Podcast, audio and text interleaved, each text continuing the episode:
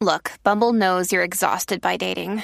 All the must not take yourself too seriously and 6 1 since that matters. And what do I even say other than hey?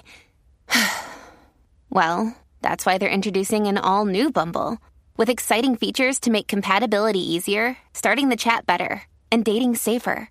They've changed, so you don't have to. Download the new Bumble now.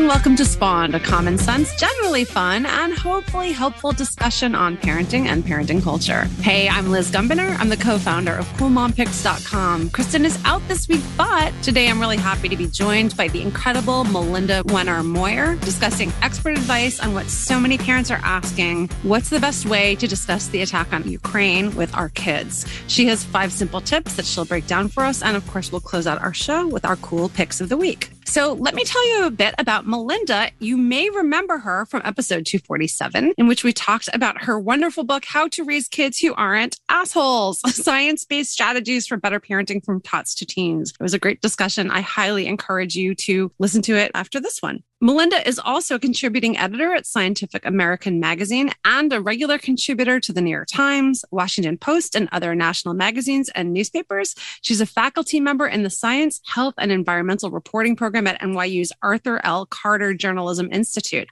And most recently, she wrote a very popular article in the New York Times simply titled How to Talk to Your Kids About Ukraine. So we thought she was the perfect guest to bring back right now to cover one of the questions we know so many parents are struggling with today. Welcome, Melinda. Hi, Liz. It's so good to be back. I'm so glad to have you back. You have been like one of our favorite recent guests, and I'm just so happy to get to talk to you about this. It probably won't be as light a conversation as the last one. no, but hopefully just as helpful. so, so, you know, I've been writing about this on our site, as has our whole team. And obviously, it's all consuming right now. And several years ago, I had written an article with expert tips on how to handle tweens and teens who were sharing World War III memes on social media and how parents can talk to kids about the war and dark humor and how they're using it to cope and how normal it is. And I actually updated it recently since the attack on Ukraine by Russia. And I was glad to see you also address that specific issue. But I found your article particularly helpful because you're addressing older kids who have incredible access to media and information, but also younger kids who may or may not know a lot or may have some things wrong. So I just want to jump right in and go through the five expert tips that you gave in the article for talking to your kids about the ongoing situation. And let's elaborate. The first tip that you had was to take cues from your kid. Tell me what you mean by that. Yeah. So it's important to keep in mind that kids can engage with this issue, with current events in general, in very, very different ways. And I think sometimes as parents, we might assume that our kid is going to, you know, feel a certain way or engage with the issue in a certain way because we kind of like project our own feelings and our own fears and our own concerns mm. onto our kids. If your child is talking about this or has questions, what can be really helpful is to step back and like observe what's the the tone they're using? Do they seem really worried? Are they just curious? Or are they not really asking you anything? Those are really relevant in terms of like how you're going to talk to them. I also think it's important to say, like, if your kid doesn't seem super interested, well, first of all, I think it's important to bring up the topic, like, no matter what, if your kid is school age or older, just to, you know, touch base um, because kids are probably hearing things. I mean, let's face it, they're almost certainly hearing things from friends, oh, from, sure. you know, yeah. right? Like from social media, from school. So, you know, even if your kid isn't bringing it up, you should in some way. And you can start with something that's like pretty tonally like straightforward and, and maybe with the question like, so what have you heard about what's going on in Ukraine? Or have you heard anything about what's going on? And, you know, just kind of try to keep it neutral. And then based on the response you get, I haven't heard anything, T- tell me a little bit, or yeah, I've heard a little bit, you know, eh, blah, blah, blah. Like you can sort of sense, are they feeling worried or are they just, you know, not that interested or are they really curious, but not, you know, not super freaked out? And not, and we shouldn't, you know, necessarily like judge whatever response they have. It's okay for a kid to not really be that interested or that engaged. It doesn't mean your kid is like a sociopath who doesn't care about others. It's just that kids are going to engage with this sort of thing. It feels very abstract sometimes, you know. So that tip is just really try to like step back and observe your child as you're talking about this to sort of see where they are, how they're thinking about it in order to know like next steps. Like, should I be comforting versus should I just be giving straightforward information, you know, and how much information to give too. You can kind of decipher from how interested and how curious they are. I think that's really helpful. And I think actually that's really good advice for talking our kids about almost any big topic. You know, if you've got a seven year old who's interested in racism, for example, you don't want to give an entire like detailed history of the civil rights movement in the 60s. like there's probably like a different way to talk to younger kids versus older kids and make sure that you're answering their questions as opposed to like all the things you think are interesting. I, I like that you pointed out that your kid is not a sociopath if they're not that interested. And sometimes being not interested as a way of kind of self-protection or maybe they're just not interested. But I also like that you said it's it's important to bring it up to make sure they know what's going on in the world. So what what do you think if you have a teen or older kid who seems to not want to know about it or doesn't want to talk about it? How would you handle that? That's a good question. You know, I think it is important to make sure that they have at least a basic understanding of what's going on. So, you know, once you've asked like what have you heard about this? If they say I haven't heard anything, or I heard a little bit, but they're not saying more, you know, you do want to try to engage just to make sure that they do kind of have the basic facts of it, right? Because it could be that they're not really engaging with you, but yet they've heard something that's not accurate at all. And you kind of, if possible, want to draw that out. And so you can correct any misconceptions. But, you know, once you've done that, if your kid's got sort of basic understanding of what's happening and they're not super interested, then I think what you can do is communicate that you're there if they do have questions that come up. You know, say, look, my door's always open you might hear more things about this, and I'm happy to talk about it anytime. And this is something you know, I have a 10 year old, and this kind of happened with him where I brought it up. He wasn't all that interested. He asked a question or two, you know, and then he didn't really want to talk more, but he brought it back up like the next mm. day and had a few more questions. And so you just want to make sure that you're communicating like this isn't like a one time conversation and the only time we could talk about it, but like this is just an opening and we could talk about this more when more things come up or you hear something at school that's confusing. You know, I'm always here and I'm happy to talk through it. I think that's, you know, an important thing to communicate. That's really helpful. Also, I think by saying, you know, I'm still here, I think that kind of alludes to the fact that this is important and that it's going to keep going and that it's not a one time conversation, as you're saying, that maybe it helps your kids understand, like, oh, wait, maybe this was a bigger deal than I had realized, which isn't so bad. But that leads me to the second point, which I'm really glad you brought this up right up front in the article, which is look for signs that your child is feeling anxious. And I think this gets right to our biggest concern as parents, which is health and well being of our kids as individuals, but balancing that with wanting them to be involved in the world and care about the world beyond their own schools or communities. So, can you elaborate on this, like signs of kids' anxieties? Absolutely. Well, you already brought up that there are social media memes going around saying it's World War III. So there are reasons for kids who are, you know, getting their information through friends and social media to be worried right now and to maybe have these sort of catastrophic ideas of what's to come. And so you do want to be on the lookout for signs that your kid is anxious. And that that's the problem with anxiety is it can manifest in so many different ways, um, mm. depending on the kid. But some common things to look out for, you know, one is like asking the same questions over and over again, uh. showing this sort of sign of like not being able to stop thinking about something, kind of like ruminating on something. So that is definitely a good sign. Um, but kids can also experience anxiety in a non vocal way.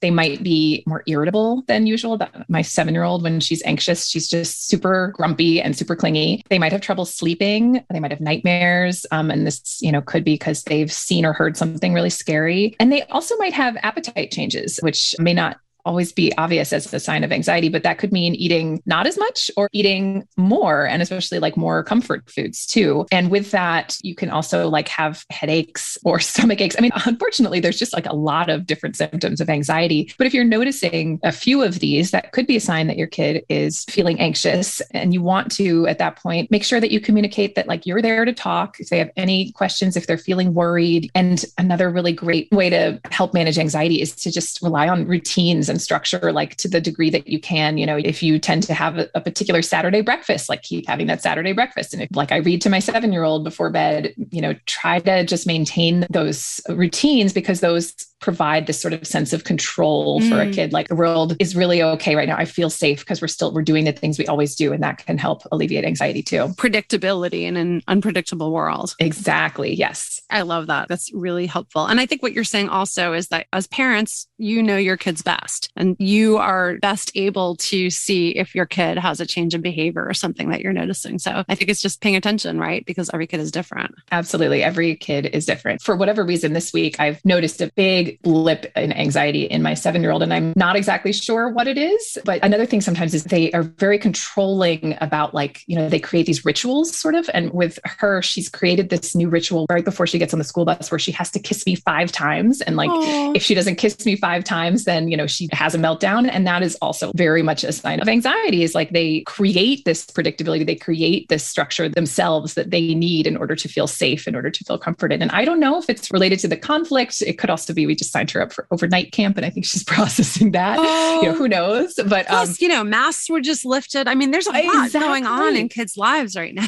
Yes. And so I actually made a note to myself this weekend when I have a little more time to sit down and really try to figure out like what might be at the root of that anxiety, like what is nagging at her. And she may not even fully be aware of it, but I'm going to try to, through different kinds of questions, get to that and see if I can figure it out. Well, your third tip in the article is not to bombard kids with news or scary images. And I'd like to break this up by age because I think there's obviously a difference between having a younger kid and an older kid. You know, let's say you have a younger kid, like you don't want to bombard them by news or scary images. How do you avoid that? So I think generally, even for older kids, but especially for younger kids, like you don't really want like cable news on in the background all the time when there's a war going on. It's just overwhelming. They might hear things that, you know, are just really, really scary and not, you know, understand the context, not understand like this isn't right here in our community. Or, you know, I remember I was listening to Aliza Pressman's podcast recently. She's great. She has a Raising Good Humans podcast. And she was talking about how after 9 11, when they showed, you know, the towers coming down, that oh, some oh, yeah. younger kids would see that and think each time they saw it that it was happening again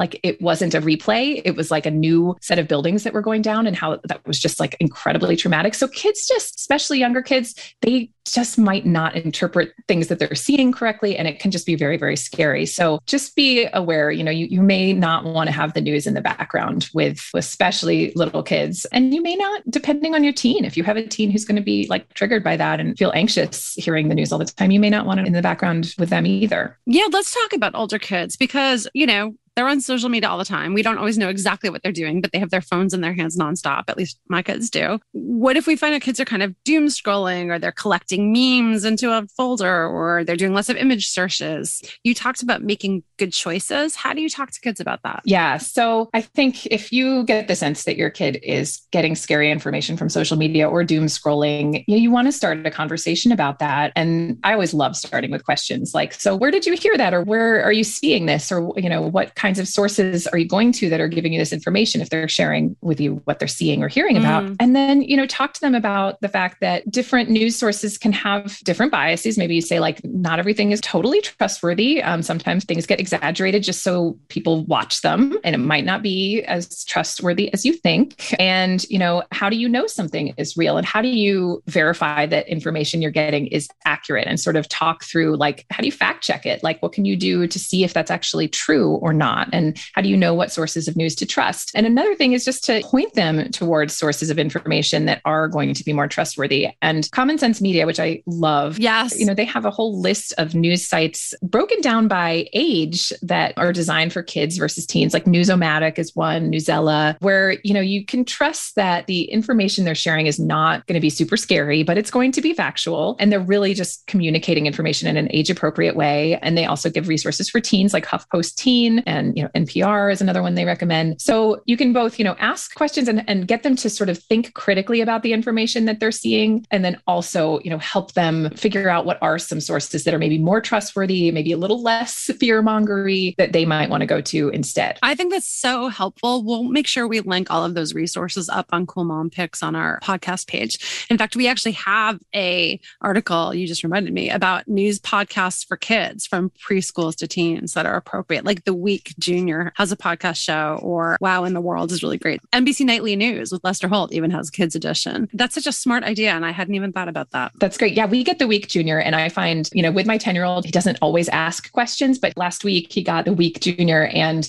it had on the cover like more about what's happening in Ukraine. And he like grabbed it and ran upstairs. Oh, and so yeah. he really wanted to engage with it, and was excited to read about it. And I was so happy that that came in the mail and just, you know, gives him the information that he's mm-hmm. craving that he may not always come to me for. Yeah. My, my 12 year old step kid is absolutely in love with the Week Junior. So we have like a whole stack of them and then they just tear through them every time they're here. So yeah, that's a great point. Plus, you know, I, I just like that you're kind of talking about evaluating trusted sources and talking about fake news and propaganda, which is actually a root cause of the attack from Russia in the first place. And so for older kids, I think you're right. It's a great opportunity to even get into that. It's kind of meta, right? There's the correlation between what we're learning and why it's important to know about fake news, and then also how propaganda was influencing the Russians' view of how everything is playing out. That's a whole other podcast. We'll do that next time. I do want to ask though, there were a few criticisms in the comments of the New York Times. Do you look at comments? Have you read the comments? Oh no, I do not. I used to have a tote bag that said never read the comments. well, mostly they were very good and very supportive, but there were a few comments, you know, versions of maybe we're sheltering our kids too much and maybe they should know the world is always at war. This isn't just like some unique thing that hasn't happened in 50 years. And I'm wondering how you respond to this. Like, mm-hmm. is just mm-hmm. this entire topic coddling kids like, oh, we're so nervous to talk to them about war? Yeah, that's a really interesting question. You know, I think there's such a range of parental responses to this kind of thing. I mean, some parents are going to think the best thing is to never talk to their kids about what's going on in the world. And I definitely do not agree with that. But I do feel like you have to strike a balance because, yes, you want your kids to be informed and you want to make sure that they're, you know, getting accurate information and they understand what's going on in the world. But you really don't want to be overwhelming them either. And some kids just aren't going to handle too much information and, you know, mm. start to catastrophize or get emotionally overwhelmed. And so I really don't think it's a great idea to be completely, you know, bombarding your kids day in and day out with the fact that there's terrible things happening everywhere. I mean, I think it's too much to process. And again, you know, with the example I gave about the Twin Towers clips, like some kids just also aren't going to be able to recognize is this a threat to them immediately or not? You know, mm. and if you're constantly saying all these things are happening everywhere, they might start to think, well, they're not safe at all on a day to day level. And I don't think that's very healthy. So it is a balance. And it's also, as you said, like, you know, your kid, and some kids might be able to process more and take in more and be hungry for more. In which case, you know, I do think there is value to talking about how people can be suffering sometimes and that the world is not a perfect place and that, you know, you have privilege and we have privilege and we can be using that to be doing good and, you know, making sure that they develop some perspective and understand what's going on. But it really just goes back to take the cues from your kid. Like, is your kid somebody who can handle that? And if so, sure, okay. But if your kid is one who's going to feel really anxious and worried and start to ruminate, then that is not going to be good for their mental health. That sounds reasonable. I think it's kind of like the difference between the throw the kids in the deep end to teach them to swim school of parenting and the like step by step, right? Yes, yes. So, your fourth tip in the article about how to talk to your kids about Ukraine is get to the root of their fear. And I love that you point out that kids are likely to be worried by different things than we are. And I think about this all the time. Like, as a Gen Xer, we grew up with images of nuclear destruction constantly. And so many people are bringing up like the day after and how much that traumatized them. It wasn't exactly that the film itself traumatized them as much as that plus constant pictures of mushroom clouds on the news every day for our entire childhoods was very overwhelming. Mm. But mm. interestingly, I spoke to this young guy I know in the neighborhood and he's freaking out about the draft. He said the first thing he did was look up conscription and what the ages are and whether he could be liable. That's his worry. Mm. And maybe even younger kids are worried about something more close to home, like they're hearing about gas and maybe they won't be able to afford gas to go to their after school activities. So I like that you pointed out the idea of getting to the root of their fear because kids might be worried about different things. How do we find that out? Yeah, I loved this tip. I got this from Robin Silverman, who is a child and adolescent psychologist. She's so great. And I thought it was so smart. Yes. So sometimes we assume that our kids are worried about one particular thing. And it turns out what they're worried about is totally different and something we did not anticipate. I mean, we've all had those moments with our kids where they ask a question totally out of left field and you're like, where did this come from? And how did yeah, you even yeah. get to that? But yeah, they just have a very different way of looking at things sometimes and different things that have, you know, given them cues that sort of lead them down some path. So her advice, and it's really pretty simple, which is just when your kid comes to you with a kind of broad question like, is this World War III? You don't necessarily take their question at face value and give them the answer you think that you should give them, but instead, like, ask more questions and like really try to get into what is at the root of this? Like, why are they asking me this? Does it actually represent some kind of very specific fear that they have? And so you say, okay, well, what do you mean by that? And sort of ask them to rephrase it or, mm. you know, what specifically is scaring you? You know, are you feeling scared? You just try to sort of tease it out through essentially asking the same question multiple times. And sometimes, yeah, eventually you're going to find out like, oh, they're worried that they're not going to be able to get driven to soccer practice because of gas prices, or there's not going to be enough food for dinner, or, you know, mm. there's some very specific thing that they're worried about. And once you can get to that, you know, you're in a much better place in terms of being able to answer the question, hopefully in a way that appeases their immediate concerns while also being honest and accurate about it. But that can be, you know, a much more helpful interaction with your kid than just sort of responding to a big question in the way that you think they might mean it. Which gets back to your first point about taking cues from the kids, right? Right. Like always go back to that first point if you ever don't know what to do. Exactly. Yeah. And so your fifth point was it's important to appease kids' concerns, but still taking them seriously. Tell me what you mean by that. Yeah. The most crucial thing is if your child is feeling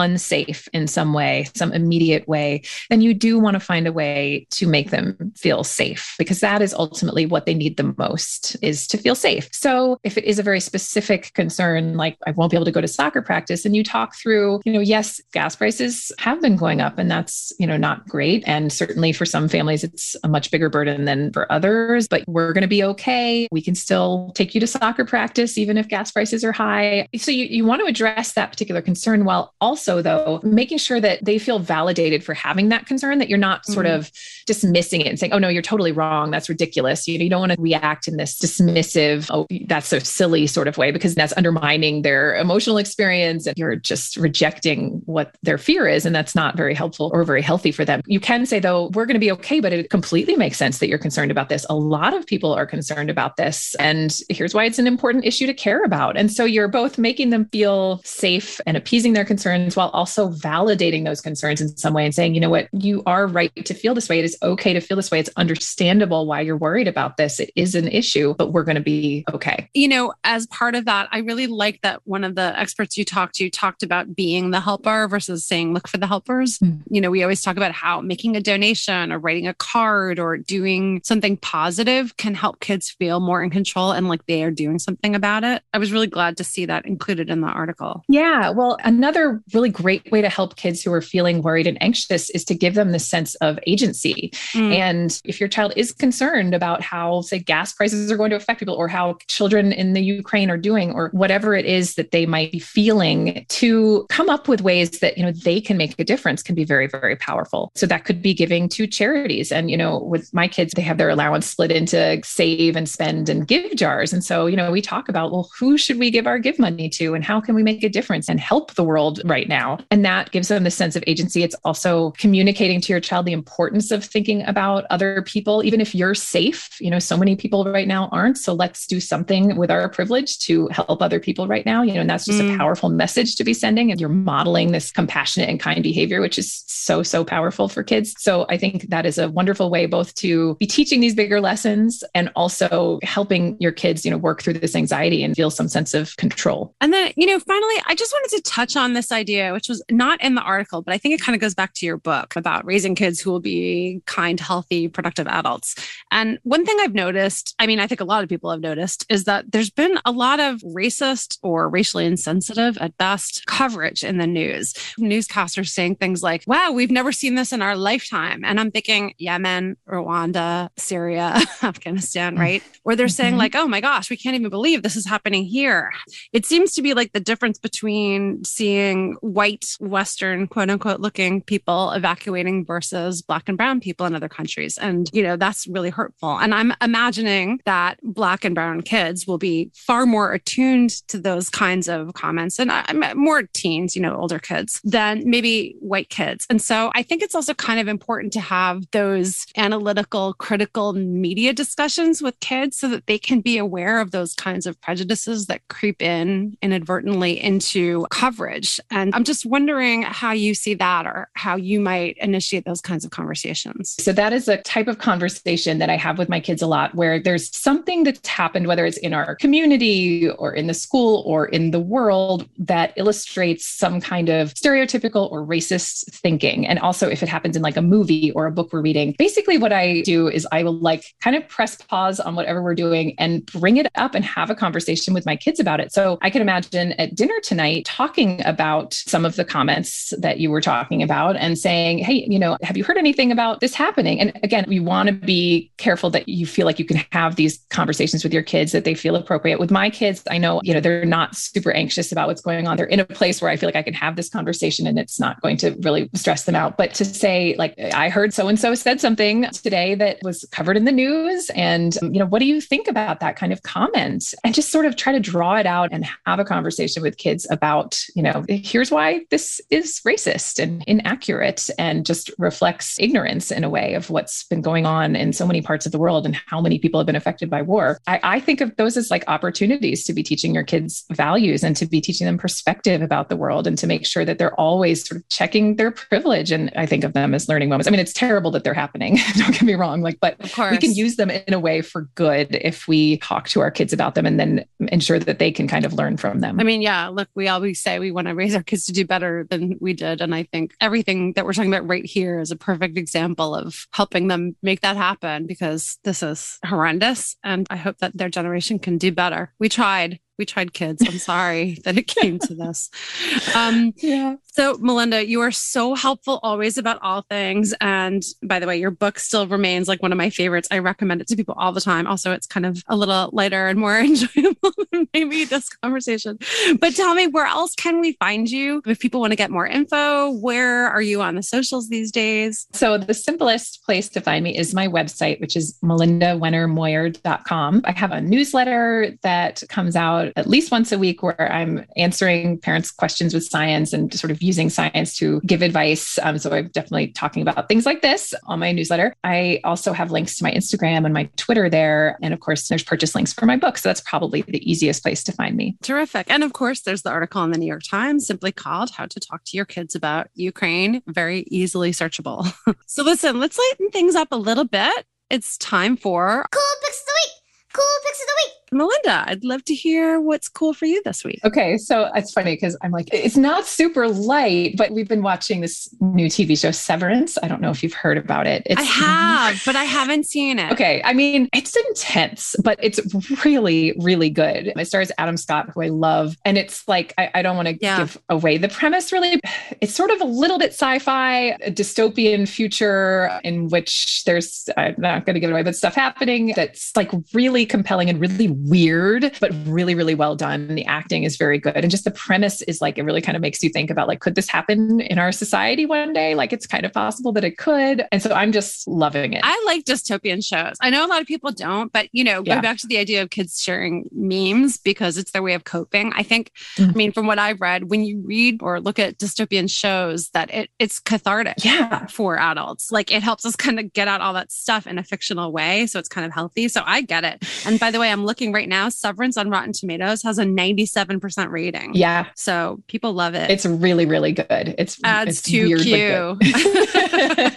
so here's another thing. Speaking of looking for the helpers, I want to give a shout out to my friend Farah, who has an Etsy shop called Naaz NAAZ Design Co. She makes really lovely, affordable earrings. And she actually has a whole series called the Sunflower Collection. We featured them on our site this week and they've been selling like crazy, she tells me, because 100% of her sunflower earrings are going to support Ukraine. So I will leave a link to that in the Cool Mom Picks podcast category. You can find it right there. But again, it's Naaz Design, N A A Z on Etsy. And look at the sunflower earrings for Ukraine. They're super sweet sweet. They're under $20. They're lightweight polymer clay. They're so cute. And in fact, we've got an entire post about Etsy artists who are making things to give 100% to legit causes in Ukraine. And I just love how people think, well, I can't solve all the problems of the world, but here's one thing I can do. And so if I can't make earrings, I can buy earrings. Yeah. so I hope other awesome. people will check it out as well. Thank you so much, Melinda. You are such a fount of information. You're so helpful. And I'm just really glad you were able to come on and join us today to talk about something that so many parents parents are struggling with. So thank you. Well, thank you so much. And thanks for talking about this. It's such an important topic. And thanks to our listeners for joining us for another episode of Spawned. Huge thanks to our awesome engineer, John Bowen, and of course to our terrific guest, Melinda Wenner Moyer. If you've got a moment and you can leave us a five star review if you like what we're doing here, we would greatly appreciate your time by doing that. Also by subscribing, by downloading our episodes. It really helps other listeners like you find us. And for that, we are grateful. You can also join us in our Spawned podcast community on Facebook where we chat about the show topics, pretty much anything else you'd like to talk about. We're on the socials a whole lot. Kristen has been totally doing it up on Cool Mom Picks Instagram stories, getting lots of interesting comments from people about all kinds of things that they want to hear about. And I tend to be on the Twitters more often, so you can find us there. You pick your social medium of choice, we will find you back. Thank you so much for listening to Spawned. This is Liz. Kristen will be back next week.